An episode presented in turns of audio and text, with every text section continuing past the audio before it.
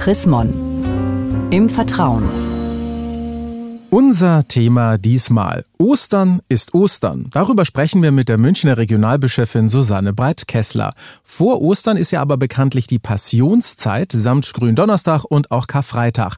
Aber immer mehr Menschen können mit all diesen religiösen kirchlichen Feiertagen immer weniger anfangen und verstehen deshalb auch gar nicht, warum es nicht angebracht ist, an Karfreitag laut Party zu feiern oder vielleicht auch schon den ersten Schoko-Osterhasen zu killen. Frau Breit-Kessler, warum passt denn das nicht so richtig zu Karfreitag? Ja, ganz unabhängig davon, ob man mit dem religiösen Inhalt etwas anfangen kann, haben solche Tage eine therapeutische Wirkung für die eigene Seele. Denn Karfreitag ist ein Tag, der an das Leiden in der Welt erinnert, durchaus auch an das eigene Leiden, das man durchzustehen hat, so die eigenen Nöte und Sorgen. Und da ist es für einen selber heilsam innezuhalten und nicht drüber wegzulärmen. Trotzdem gibt es sicherlich einige Leute, die das vielleicht als straffe kirchliche Verordnung sehen, vielleicht sogar als Gängelung für sich selber erfahren. Was sagt man denen dann? Ich glaube, dass man vermitteln kann, dass es wirklich wohltuend ist für den eigenen Kopf, die eigene Seele und den eigenen Körper zu sagen, ich denke mal heute an alle die Menschen, denen es wirklich nicht gut geht, die im Elend stecken und davon haben wir in unserer Zeit mehr als genug. Ich überlege mal, kann ich was beitragen, damit es denen besser geht?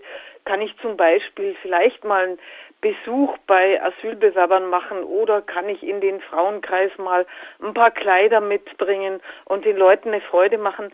Solche Dinge, all dies fällt einem ja überhaupt nicht ein, wenn man selber nur Krawall macht oder Party macht oder es toll findet. Was würden wir denn jetzt alle gesamt auch in unserer Gesellschaft verlieren, wenn es diese Feiertagstradition nicht mehr geben würde? Wir würden verlieren, dass wir spüren, wann müssen wir innehalten, um wirklich zu trauern, auch über eigene Verluste, wenn jemand gestorben ist. Wir würden oberflächlicher werden, wir würden eigentlich gleichgültiger werden, wir würden Lebensqualität verlieren und damit auch eigentlich die Qualität der Freude, weil Party machen oder feiern, fröhlich sein, tanzen, essen, trinken macht ja nur dann Spaß, wenn man auch weiß, dass es die andere Seite gibt. Was sollen denn jetzt aber bitteschön die Feiertagsliebhaber oder vielleicht auch Verfechter tun, denen das ganz doll wichtig ist, die aber nicht ständig als Spaßbremse oder Spielverderber dastehen wollen? Wie können die das am besten kommunizieren? Einfach vorleben, ja. Wenn man zum Beispiel eine Einladung zum Osterbrunch am Karfreitag oder am Kar-Samstag bekommt,